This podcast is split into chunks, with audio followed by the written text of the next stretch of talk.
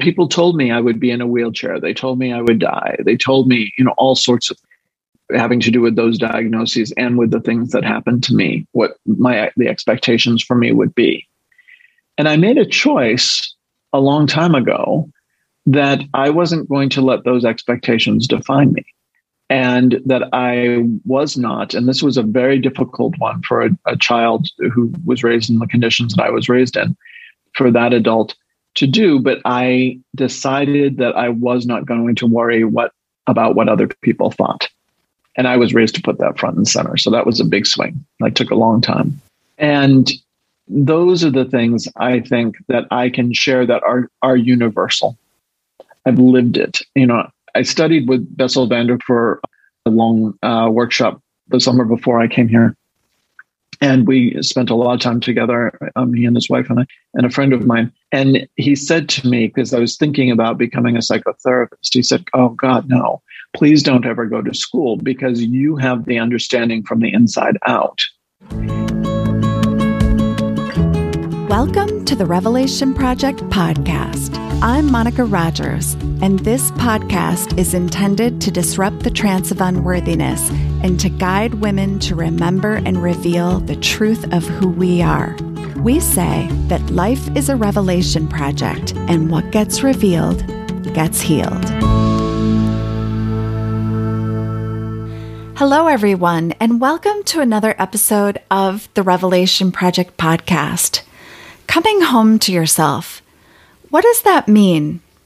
Today I'm with guest Christa Buthelezi, who's an author, creative, and guide whose work focuses on supporting people as they become themselves fully and well.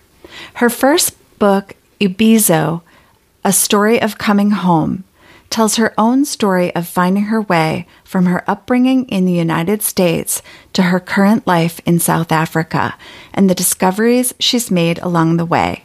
She is now living happily ever after in a magic forest with her family, a host of birds, wildlife, and three somewhat domesticated dogs. So please join me in welcoming Christa. Hey, Christa. Hi, Monica. How are you? I'm doing well. And you're joining us from South Africa, where it is currently 6 p.m. Is that correct? Mm-hmm. That's correct. All right. Well, and we're here in the United States at 11 a.m., just to give our listeners a little context. So, you always talk about where you live as the magic forest. I'm so intrigued. Say more about that. Well, we're in KwaZulu Natal, which is the northeast uh, coast of South Africa, the province. And uh, the city closest to us is called Durban, which is sort of the third city not talked as much about as Joburg and Cape Town. I nearly didn't come here when I first visited, except that I knew some people here. And it's just, it's lovely. So we have the coast, we have dolphins, we have whales, we have sharks, we have all of that. And then the bush where I originally lived is about four hours north. But about a year uh, and a half ago, I moved inland towards the Drakensberg Mountains. So we're in an area called 1000 Hills, and that's exactly what it sounds like. It's just rolling hill after rolling hill. And we uh, found a 15 hectare indigenous forest. I'm told the last one of its kind in the area. And while I wasn't looking to move, or to buy anything beyond some pasture for goats and cows. It all magically worked out. And then, of course, you know, and I write about it in the preface of the book, in the prologue, it is the place that I envisioned in an exercise 10 years ago. So it all came to be. I thought originally it was Canada, but I was wrong. Yeah. Now, this is not as African a landscape as the bush. It's a fascinating story. And for our listeners, you grew up in the United States, correct? So I would love it if you wouldn't mind also giving our listeners more background on how this great transition came to be and what now has you in the in the magic forest. Well, I not only grew up in the States, I grew up in the Northeast coast as well, but of the United States. So the joke here is that I just landed in the wrong country, right place. I spent most of my, I spent a little bit of time, well, about six or seven years in the South just after high school. And then I spent uh, most of my adult life in Chicago. And then the last eight years in Washington, D.C. So some people say that that explains me moving to the other side of the planet. But um, we won't go into that this, this episode. That's another episode for perhaps a different podcast. We, so I'd always been fascinated with Africa from the time I was a very small child. And South Africa in particular, I don't even know how, as a four year old, I understood, you know, that there was a place called South Africa when many adults today still don't understand that South Africa is a country in sub Saharan Africa. So it was a lifelong interest, passion, obsession, somewhere in there. Or in your DNA. Yeah, or in my DNA. Yeah. And and my, somewhere in my cellular memory. And I, to the point that I asked when I was a very young child for someone to teach me Zulu because I didn't know how to read Zulu yet. I had learned to read English very young. So clearly there was something there, but I was told it was ridiculous. I was told it was crazy, you know, and, and eventually I put it all away and just carried on trying to build a good life, the American dream, which I did to a large extent in many people's estimation. And it wasn't for me. It just wasn't. So eventually, I was in a long term marriage that was not particularly a great thing for either one of us, I think.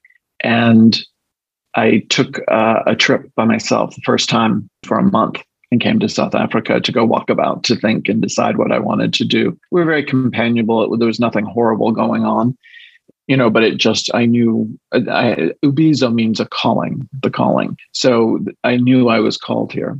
And I came for a month. I knew by the second day that it was not a vacation, that there was far more going on. I had never felt so so at home anywhere.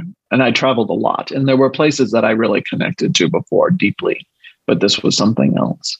And then um, went back to the States and a month later came back and have stayed. And that was over six years ago now. Now, you say you knew that there was more going on, and other than it feeling like home, what else do you mean by that? And you, and when I say home, there's an element of like familiarity that I'm making up. Tell me more. Yes, exactly. Um, you know, in Goldilocks terms, the you know the just right mm-hmm. kind of chair.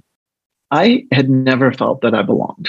That's sort of been one of my things I've been working on in this lifetime. I certainly was not wanted nor particularly loved in my family of origin, although by my extended family I was and still am. I tried very hard to fit myself into a box and to be normal and to create a good family because I never felt I'd had that as an adult, perhaps too hard or too long. I'm not sure. And although it all worked out fine in the end. And I'd never felt at ease anywhere. I'd never felt I connect easily. I'm a chameleon. I, I, travel easily. I have no trouble with that. And there were certain places, south of Spain, Scotland, Ireland, that I really, really felt strongly that I would thrive there, that I would do well there. But When I came here, I was standing on these huge rocks on the Western Cape at dawn, watching woolly neck storks as the sun came up over these mountains. And the connection for my feet into the earth here was just so solid, so strong, so magnetic. The people welcomed me. In fact, when I ended up getting to KwaZulu Natal, the people here saw me, first of all, as Sangoma, which is a healer here. I know it's never a title that I would have claimed that was given to me over and over. They, the language came easily to me, the clicks came easily it was just like a sliding back in. Mm. Just sort of a mm, ease. The way I've always seen friends of mine, if I went home with friends for holidays and things, and they just sort of slid into being home. I never had that in the home I grew up in. And it felt like that. Say more about they saw you as a healer. Like what how did that what did that look like? How, like, give me an example of like when people would reflect that to you and like, when did that start making sense to you? Making sense to me, I'm not sure. When, when, when did I accept that it was true? That took some time but it happened pretty immediately when i when i first came here i was in joburg then the western cape i traveled around quite a bit And I met a few Zulu people along the way who I particularly connected with. The Zulu tribe is the primary tribe here in KwaZulu Natal. And while I did connect with other tribes, there was something different about that. And and they saw me, you know, and they all told me, you know, people say they're going to come back, people say they're going to move here, but you you could do that. That was said to me probably seven or eight times in that month. When I landed in KwaZulu Natal the last week, we spent up at a beautiful reserve uh, owned by and Beyond, and Beyond called Phinda. And we were staying in a in a, a home. I was staying with friends. So it was just us. And we had the same staff every day, the same guide, the same tracker, all of that. We were all together for a week. And from the first night, our tracker and I spent four hours just talking about what I had seen, about the people, the questions I had. And he was fascinated that while I loved the animals, and I still do, that my primary connection was with the people. And it's been said and said again since that that's not usually the way it happens, you know, that my connection was to them. We did things like he was and the staff there were the first, no, there, were, uh, there was someone I met earlier in Durban uh, who's a Sangoma who took me into her altar area and and was showing me things in a way that she typically doesn't. And then with them, they they just were very as only Zulu can, people can be, very matter of fact. Like this is who you are, mm-hmm. honey. Mm-hmm. Get used to it because this is who you are. You're one of us. You may be in a Mungu, a white person, but your heart, you know, your heart is with us and we did ceremony in the sand forest we he brought his music which you know typically he would bring his musical group for some so for some special guest and i played drums that night and got to know everyone and it just felt it all felt so right yeah. you know? Yeah. It was so easy. And the last day we were there i was just in tears 4.30 in the morning and he found me outside because i had to go. I had a few more days somewhere else. And you know and he said to me look you everyone says they're going to come back. Some people say they want to live here but you you will you know? And i was like i can't come back for you know six or seven months. No no you'll be back sooner and he was right i was back a month later so here you had this life back in the us you were married you had children mm-hmm. yeah and when you went on this walkabout you had no idea when you embarked on this journey that this would eventually become your home or even a month later, right? Not a clue. And so, what in the world had to transpire for you? Because I imagine it was one thing to be there and to have the experience, but then to leave it, come back, like, I'm just kind of so curious about what that process was like in those four weeks' time that you had to go through in order to like speak your truth, figure out what you were going to do, and then go back. And just for some more context, how old were your children? Like where in your your kind of marriage were you? How many years in? Like tell us more. So and I didn't, just to preface all this, I didn't know when I came back in January that I would stay. I knew that it was the beginning of a shift in life, but I thought because you get a three month visa here, I thought I might take three months here, three months in the States, you know, build a foundation, do something back and forth. So I really thought. I, I knew that life was changing. And I had known for years that ch- big change was coming. I had known, and I'd just been somewhat patiently waiting. So my daughter was in her last year of varsity, uh, uh, university college. Then my husband had an extremely demanding job, and and it was very focused. Always, always, our entire marriage had been extremely focused on his work. I had been wanting to go to South Africa forever, and he just could never find the time. So uh, I went on my own. So when I came back from that first trip, and it was the day before Thanksgiving. So my in-laws were there, my daughter had a friend, all that. And all I could do was talk about South Africa or cry. First of all, I didn't want to get on the plane. Now, I was a very seasoned traveler. So this is just strange. I didn't want to get on the plane. I found myself like, how do people stow away? Maybe I can just get a return ticket and just go straight back. You know, like crazy, crazy things going through my head. And I just sort of tried to hold myself close on that trip back because I'd never not wanted to go home. I, mm. I'm I'm a my birthday's in July. I'm a Cancerian. You know, home is a big thing for me. And it wasn't anything against my family, but I had been living a life that I thought was supposed to make me happy. I was a good wife, a good mother, you know, all of those things. And had put them first always and had put myself last. I didn't do anything for myself until I was about 45. I was 54 at this stage.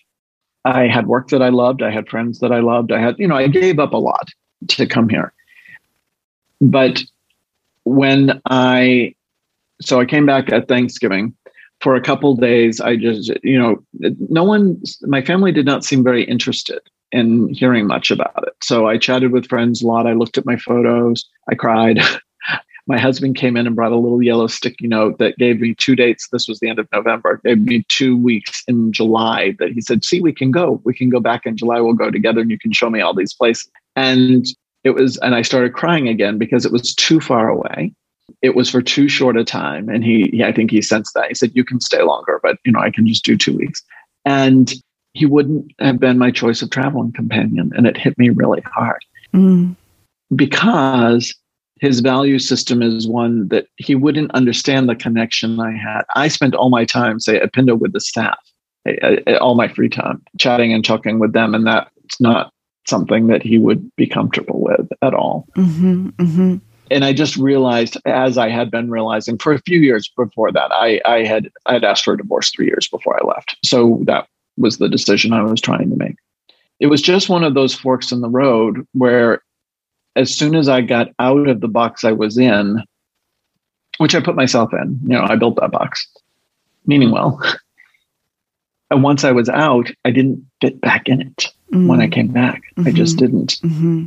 So we did some talking. I we I did a lot of soul searching. He basically just said one morning, "You're going back, aren't you?" And I said, "Yeah." I just it just came out. I said, yeah. So we set it up so that I, the first three months I had paid volunteerism to do. It was not a four star, or five star tour the way my first one had been. It was living in volunteer housing and, and a whole different, getting to know geckos and spiders and scorpions very well. And, and I was happy as a clam. You know, I was happy as a clam with that. We thought that I would probably come back. He thought that he would support whatever charitable work I did there. And, you know, none of that turned out to be true went completely differently, but only mm, really after I'd been back for a month or so is when we began to see that. Yeah. I couldn't leave again. I just couldn't. So what I'm hearing too is you had a soul like a there's a there's a soul contract with this place. Yes. And that it like I'm making up that it really it awakened you at a spiritual level in such a way that it was like you were resonating so much and like almost like like I'm getting this imagery of a woman who was like starving for her for like the foods from her culture, from her mm-hmm. place, right? It's it's like those traditional ways in which we right. hunger for the for the foods from our homeland, and yet you can't find them where you are. Right. It seemed so strange that this was revealed as your homeland and like such a st- such a strange revelation, right? To have as you were kind of like just unpacking it all. And so I know we can take this conversation in a number of different directions, but what I really want to ask you is like you write this beautiful book and why why did you want to write it? What what became like critically important for you to tell the story of? So the early chapters about my childhood I wrote as a part of a different book while I was still in the states before 2015. I think I finished it in 2014. And that that was to help me process it. I'd been through a lot of therapy and all of that. And one of the things in therapy that really helped me to process trauma is to write it out. And so I did. And the book was just really, really strong and and would have been triggering for a number of people. And I just wasn't sure, you know, what to do with it. And I wasn't sure about the purpose of it other than helping me. So that was done then I I've always been big into journaling, so I had journaled, and more and more here, I just used Instagram as sort of a record. You know, when I was writing the book, I went back and looked at my Instagram entries, and that really helped me to re- get kind of order and where it was and all, when I met the right people and all that. The reason I, I wrote it during COVID, the bulk of it, uh, really all of it as it exists now, and the reason I wrote it is this, Monica. It's a time in our civilization when the unexpected is happening continually. Mm-hmm. Just when we think, you know, we can breathe again, then something else happens, another variant, another, you know, crisis in the world. And what we prepared for corporately, what we thought we we you know we thought we had a plan right? And we we go to college or we train and we've got this whole plan and you know and all of it and just like investments now you know the financial planning is is uh, that's changed completely. The lay of the land is really changing. And i wanted to let people know that everything can change and it can work out better than you ever imagined. Mm because look, there's a lot of loss in that book too. There's been a lot of loss in my life and a lot of lessons learned. I didn't want to write a coaching book. I didn't want to write a mindfulness based book. I could have either way. What I wanted to write, because I believe that human beings learn best from story. That's why I think you probably, I hope, part of why you do what you do I really think that human beings learn best from story. And when I was talking with people, American and, and European friends who come here to visit, and telling them I'm thinking about writing a book about all a lot of people said you should write a book. But when we talked about it on a real level, I said, well, what would that book look like to you? What, you know, and like, just write the stories that you tell us around the fire. And when we're driving forever to get from one point to another here, just the way you tell us stories, just tell those stories. And so that's what I did. What you know, you talked to about the fact that you didn't you didn't realize that part of your childhood and you know that the challenges that you faced as a child were going to end up being part of this book. So what was it that got revealed to you about the connection between your childhood and what you faced in your childhood and what you discovered about this home in South Africa? Well, part of it was just simply that home, you know, that I always grew up feeling I didn't belong and then found that I do belong in not even within South Africa. My life is highly unusual. My entire family is Zulu. My husband is, you know, like I live a fairly traditional Zulu life. I practice traditional African spirituality. I teach Black African people who were raised Christian and now want to connect with their ancestors. I teach them traditional practices and how to connect with their ancestors. So I have an unusual life, even here. Part of it is trauma. So I was diagnosed with PTSD back before people, you know, before it was a catchphrase. And, and I've been through obviously a lot of trauma. And I've worked with trauma for a very long time uh, with others. This this book, I hope, shows so many of us, we become our trauma.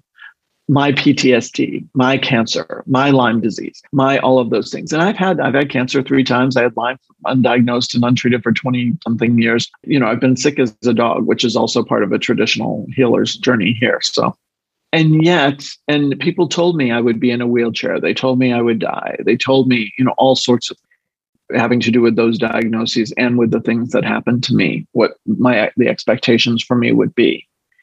And I made a choice a long time ago that I wasn't going to let those expectations define me.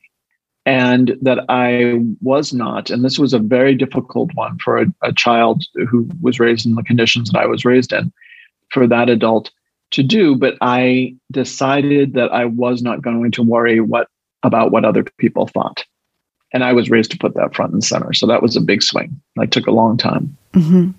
And those are the things I think that I can share that are are universal.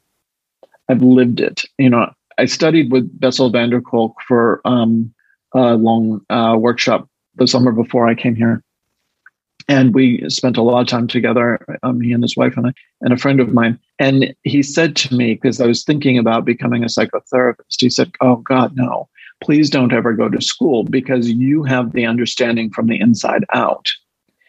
and that is irreplaceable. And truly, a lot of my clients when I was in the States came from psychiatrists and psychologists where the standard treatment wasn't working. And, you know, I kind of went in the back door. And I think that's kind of the point of the book, too, is I've traveled these roads. I know them. You know, come with me. I know that you've been on some of these same roads. Let let me show you how I got off that path and found it different. Mm, yeah. Yes. I hope I've achieved that. yeah. Well, and and it's it continually is revealed, isn't it? I mean, it's never done. And it's, you know, that I think you and I, in our, some of our conversations previously, I think I had a really shared with you that like the revelation project for me is is this continual practice of you know being in a state of allowing and in a state of exploring and discovering and revealing and unbecoming from everything that we were either colonized to believe or taught to believe or which is basically the same thing, right? I mean, when we really look at the institutions that we've been brought through, we've been conditioned out of our instincts. We've been conditioned out of our in- intuition. We've been conditioned out of our I mean, I can use all the in words because we've been taught not to mm-hmm. trust our our inner being, our spiritual being. We've we've instead been taught that our validation or authority is out there somewhere and that and oftentimes we give our power away over time and it's a little bit like that metaphor of boiling a frog in water, but doing so starting from a very room temperature such that the frog doesn't even know to jump out of the pot and gets boiled alive. Bessel van, van der Kolk mm-hmm. wrote The Body Keeps the Score, correct? Yes. I remember an interview with he and Krista Tippett, and I remember a definition of trauma being brought up that just made so much sense to me. And I think, I think it was Krista that reflected it back to him after reading his book that trauma was not being allowed to know what you know or feel what you feel. And that was very much my experience growing up. And I think, I think that's true for so many of us who have been who have had to kind of go through this process of unbecoming is that we we realize that there's everyday trauma and then there's kind of capital T trauma, some of the traumas that we've experienced, mm-hmm. you know, either through abuse or suffering or, you know, some kind of extreme treatment. But more and more, I think, as you had kind of pointed to, we're in these extraordinary times now where change is a constant, where no longer is kind of the status quo keeping us in this illusion of safety.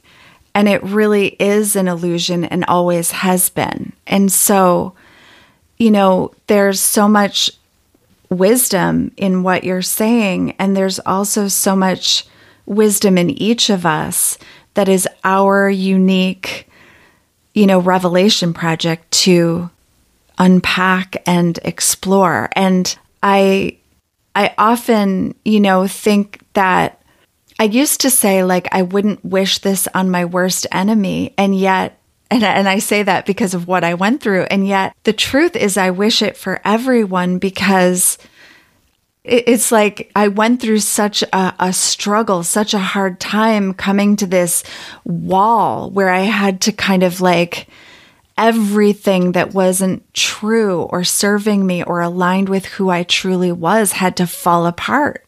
And I had to be stripped bare to the point where that ego death is so painful and who you think you are underneath all of that is such this this magical forest. I'll put it in your terms right? It's like that we metaphorically get to live in each day if we're willing to go there. And and to stay there. I think we well two things. Trauma for me I, you know that definition i definitely concur with. But I've come to see that trauma is sort of like, you know, if you break your fingernail, right, and you don't file it, if you just leave it, you're going to hurt yourself with it. You're going to scratch yourself in the middle of the night or whatever, right? It can be very sharp. So trauma is like that file. You know, trauma is what allows us to move forward and to evolve does that make sense? You know, it's the roughening or those rock tumblers we used to have when we were kids. Yeah. You know, it was so loud and it sounded horrible. And the whole idea of taking these pretty rocks, but then look what came out. But there's also the, what I, I think gets talked about less is what we have to give up. So I said, you know, people identify with my cancer, my trauma, my bipolar, my whatever. In order to move forward, not only do you need to do the work and you know all that that you you know the things that we wouldn't wish on our worst worst enemies but maybe the people we love we would.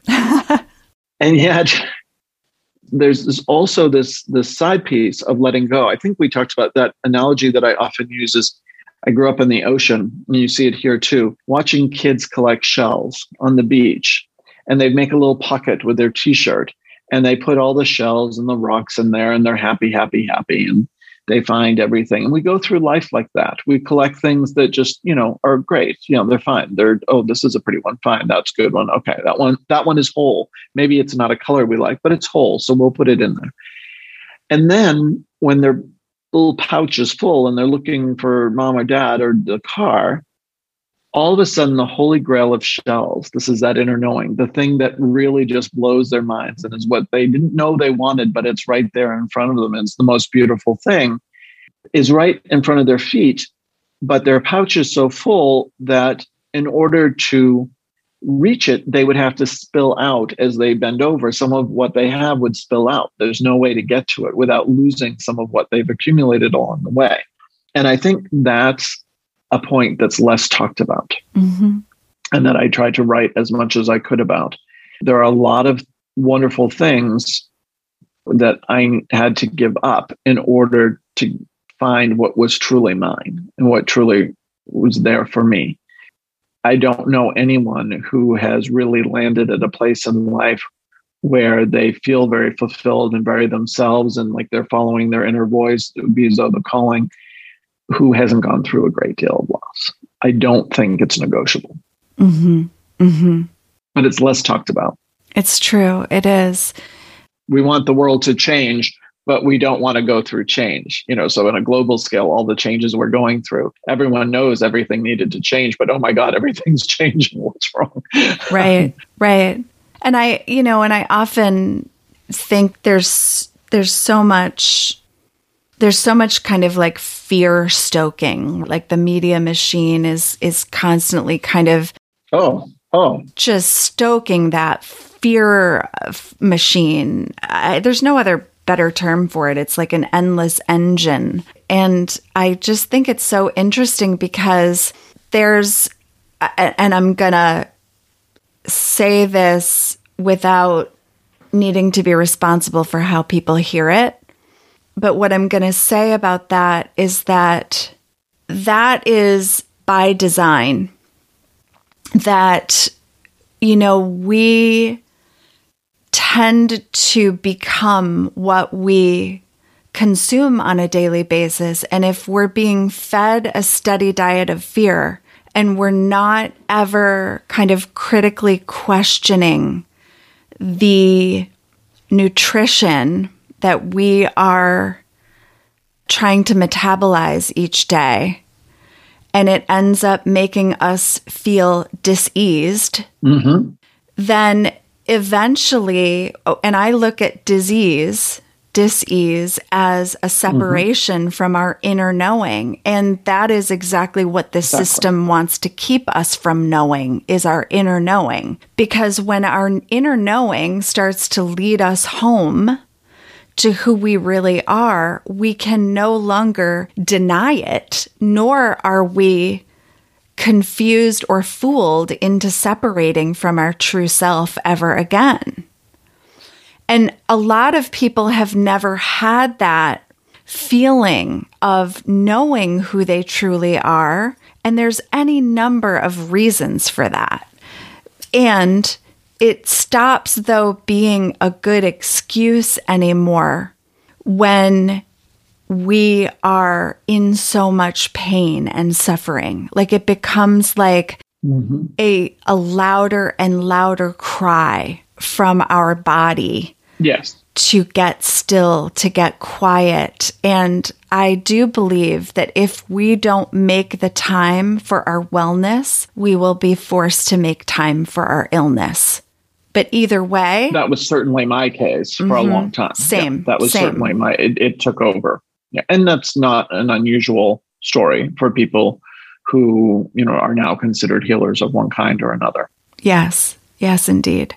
Um, or light workers you know, it's as you said, it's the frog in the water. People don't even realize they're in the water, never mind the pot, never mind that the water is getting warmer. And it is by design. I mean, this is probably another conversation, but you know, colonization. Um, you know, if we don't want to talk about Africa, look at the Viking civilization.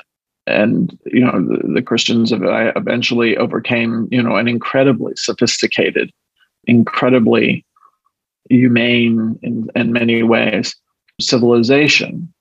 So, I mean, it's just it, most structures in this world of that sort are all about control and, and therefore the fear mongering in that big engine. It's not just starting now. I mean, this is oh, this yeah. has gone on forever.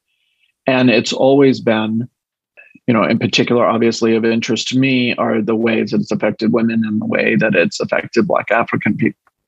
The toll that colonization has taken here, not just on the black the tribal people, but on the white people as well, is stunning and will take a long time. You know, while it's nice that apartheid's over, it will take a long, long time to correct, to for people to self-correct.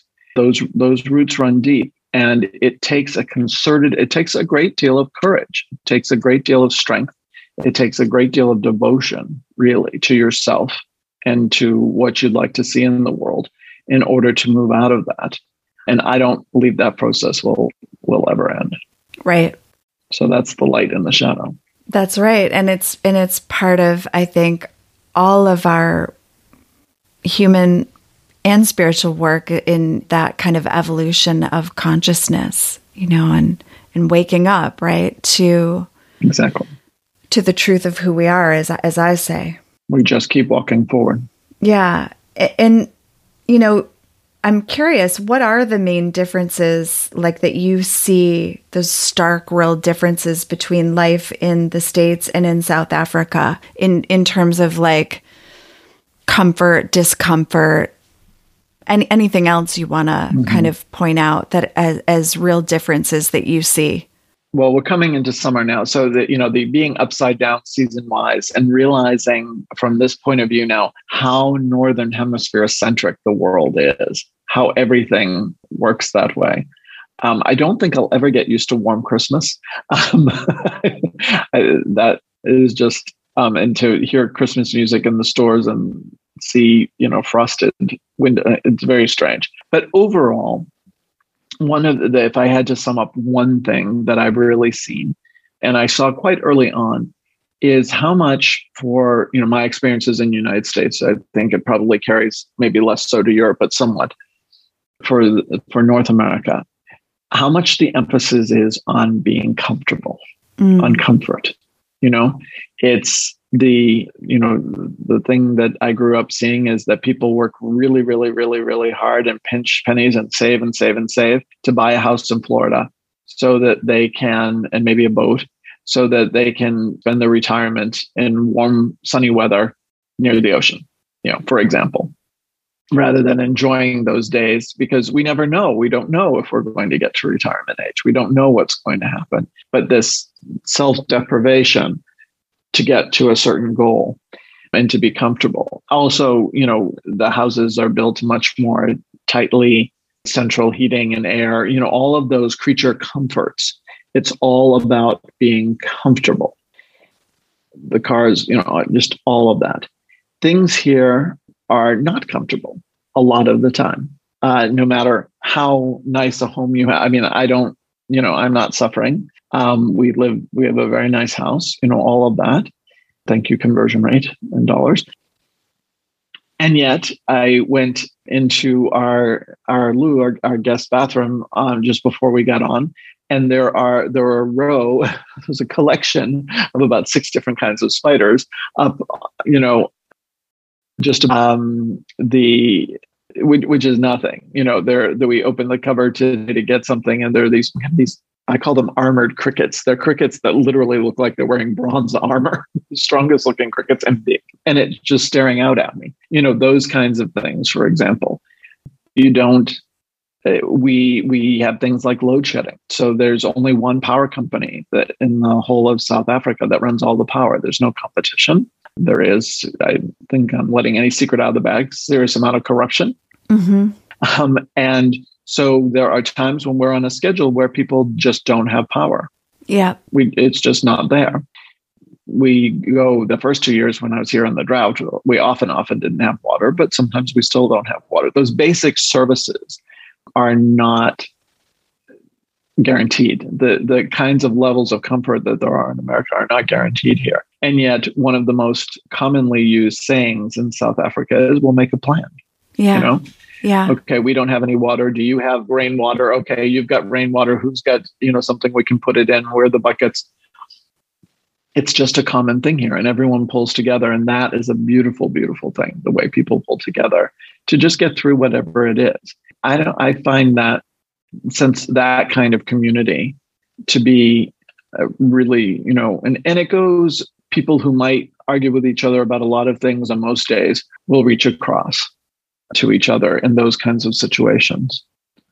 When we had that looting recently here, you know, people it was amazing how people gathered together to help each other. Yeah, well, and I'm I'm imagining too that beautiful vision that you shared with us about the the full t-shirt of shells, right? And mm-hmm. having the shell right before you. And so there's some mm-hmm. of what you gave up is like this comfort. And yet, what I'm also hearing is that your needs are being served at such a deeper, different level than what comfort provided. Because I often say that comfort is killing mm-hmm. us, you know, mm-hmm. like that, that like comfort is such an interesting. It can thing to put as as front and center because like the comfort zone is that place that I often say that like it's it's lovely but you don't want to dwell there. Like it's it's kind of like you want to yes you can visit. Yeah, you visit, visit the comfortable places, but don't dwell there because it doesn't, it doesn't, it's not that, it doesn't have enough grit to make the pearl, as you had kind of talked about earlier. Right, the file thing, it's not there. Yeah. So, yeah, I love that. So, so talk to us a little bit in our final, you know, minutes here. You there's there's a big connection for you and for me, but I'll say for you because it's something that you focus on between creativity and spirituality. And I wondered if you could talk a little bit about that. Sure. I, and it's one of the things that is very obvious to me that I, I don't, uh, I really can't comprehend why it's not more fully understood. You're getting rolling thunder coming across the hills now. Perfect. Based on our card that we pulled. The yeah, perfect. The storm. Uh, yeah, exactly so for me, I I believe that creativity. So in our bodies, we have spinal fluid, right? There's a rhythm between our cranium and our sacrum that you know keeps everything flowing. And I think creativity is that kind of that sort of fluidity in life.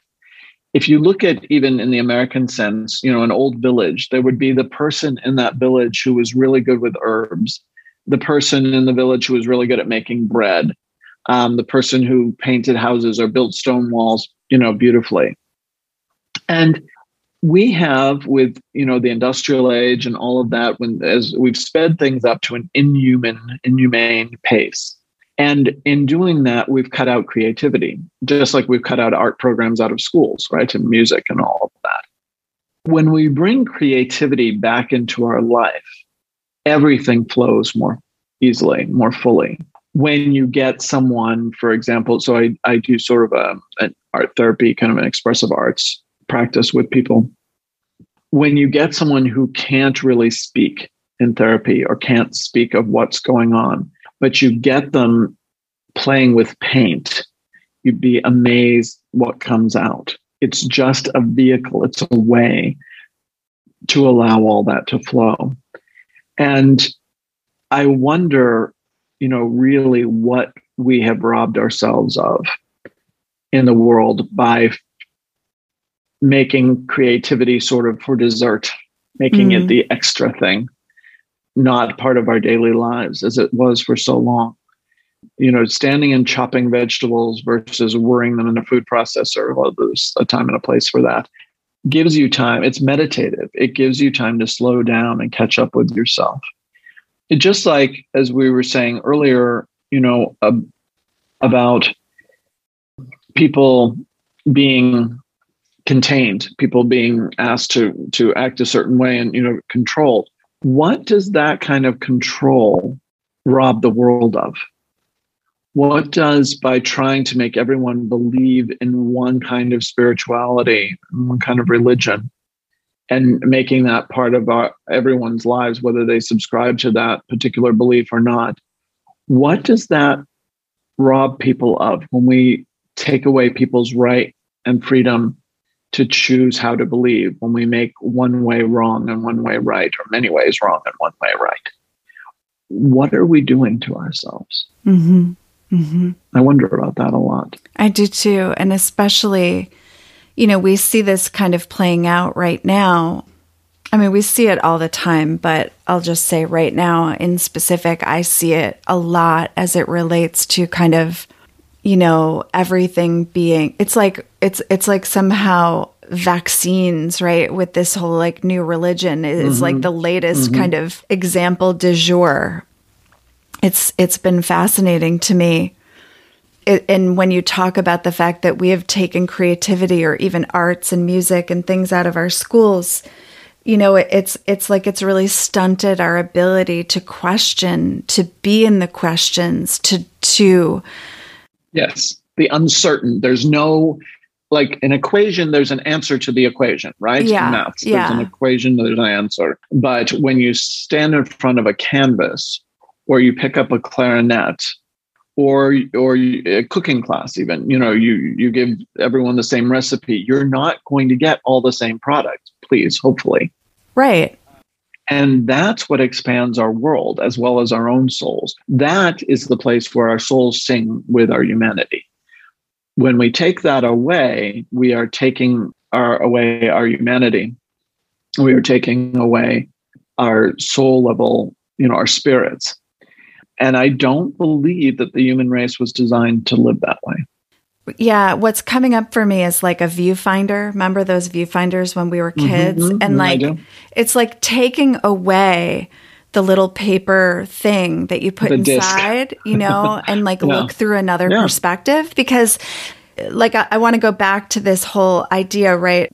Like this idea of like vaccines are for everybody. It's like that's one perspective. And it's like there's this other perspective that talks about natural immunity. There's this other perspective that talks about a whole different way to interpret and to care for oneself through nutrition and spiritual practices and right like there's so many perspectives on that viewfinder yeah, even homeopathy and you know other other types of medicine. Absolutely. You know, that, yeah, that have been around for how for millennia for millennia yeah. so it's it's again it's like and what what is also really fascinating for me is to kind of see this continually kind of like play out it's like oh my gosh are we ever going to learn you know like that and i also know that something deeper is happening and and like all of this is happening for us in this way that it's like creating that discomfort that edge that grit for us to really yeah. aw- awaken against or to you know to refine. And it can't happen without that. It cannot happen without that. It cannot happen.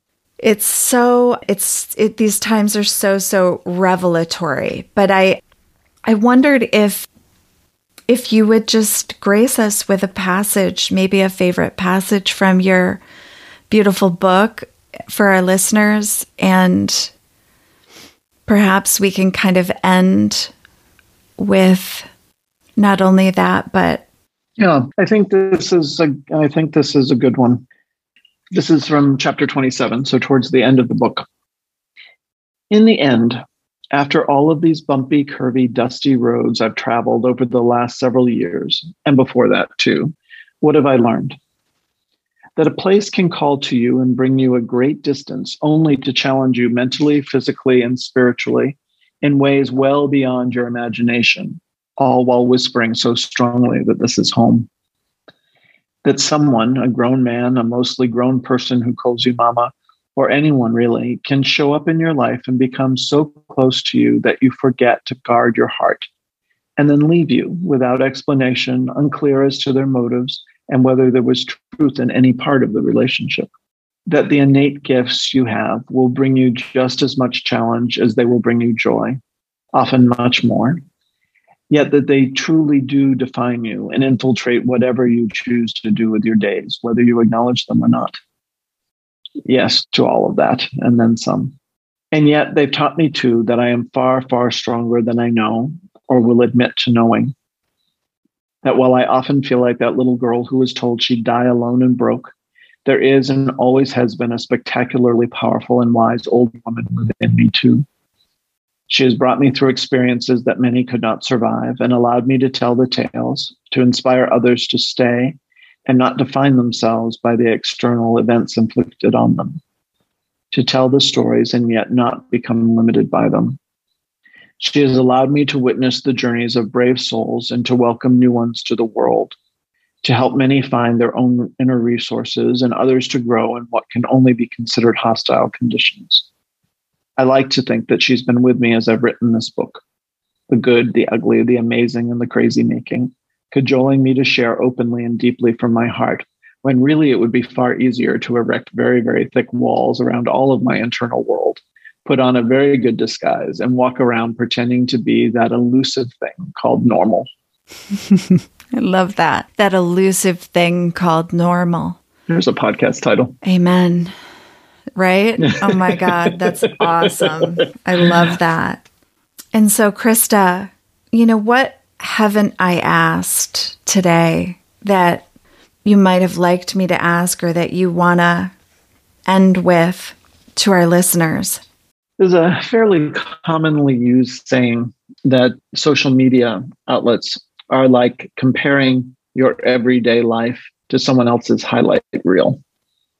I think that many of us set our expecta- expectations for ourselves based on what we see about others.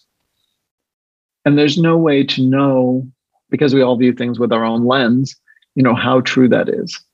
People tend to put me on a bit of a pedestal sometimes in terms of, you know, look what she's achieved, look what she's done, look at, you know, all of that. And I have had an extraordinary life. I'm grateful for every bit of it. I am very grateful at 62 not to have a life that doesn't resemble anything that I thought 60 would bring. And yet, and and this goes even across to like racial things and things like that. You know, here it's very common to want kind of an Mlungu life and that sort of thing, and to to think it's much better. But you know, we all bleed the same blood, no matter what others label us as. I wish that people could turn their lens on themselves and see the incredibly exquisite organism they are. And stop looking at what they aren't. That that is one of my greatest wishes right now. And what i'm really focused on in this next six months of taking some time to to evolve the next part of my work. Because uh, that's the end goal is to hold up a mirror for people and allow them to see that who they are is truly extraordinary. Yes it's you know all the messaging you're enough you're this you're worthy you know but beyond that you're exquisite mm. in so many ways. We all are. This yeah. planet is. How do we help people put their gaze and their intention there versus on everything that isn't? Hmm. Just really breathing that in because like yes to all of that i i often say like you know we're each our own revelation right? It's like you are a revelation. Yes we are. Yes exactly. Yes and that's i love the word revelation and that's exactly what it means to me. Yeah like the de- like the decolonized version of it right? Is is this yes yes is, is this yes. very kind of like expansive word that has so many incredible meanings. Sometimes when i used to be on an airplane i would sit there and think i am sitting with a bunch of other souls in a metal tube flying through the sky. Yeah. Like how extraordinary is this? Really? Yes. And that's everything about life is extraordinary if we allow it to be, if we let it be. Right. I, I love the phrase to be properly astonished, right? By yes, by by these yes, that Mary Oliver poem, you know, yes. I want to be a bride. Yeah. Yeah, mm-hmm. a, a bride of amazement. Yes, indeed. Yes. So I'll be sure, Christa, to put all of your links in the show notes. Is there a particular place that you would like for our listeners to visit you and learn more about you?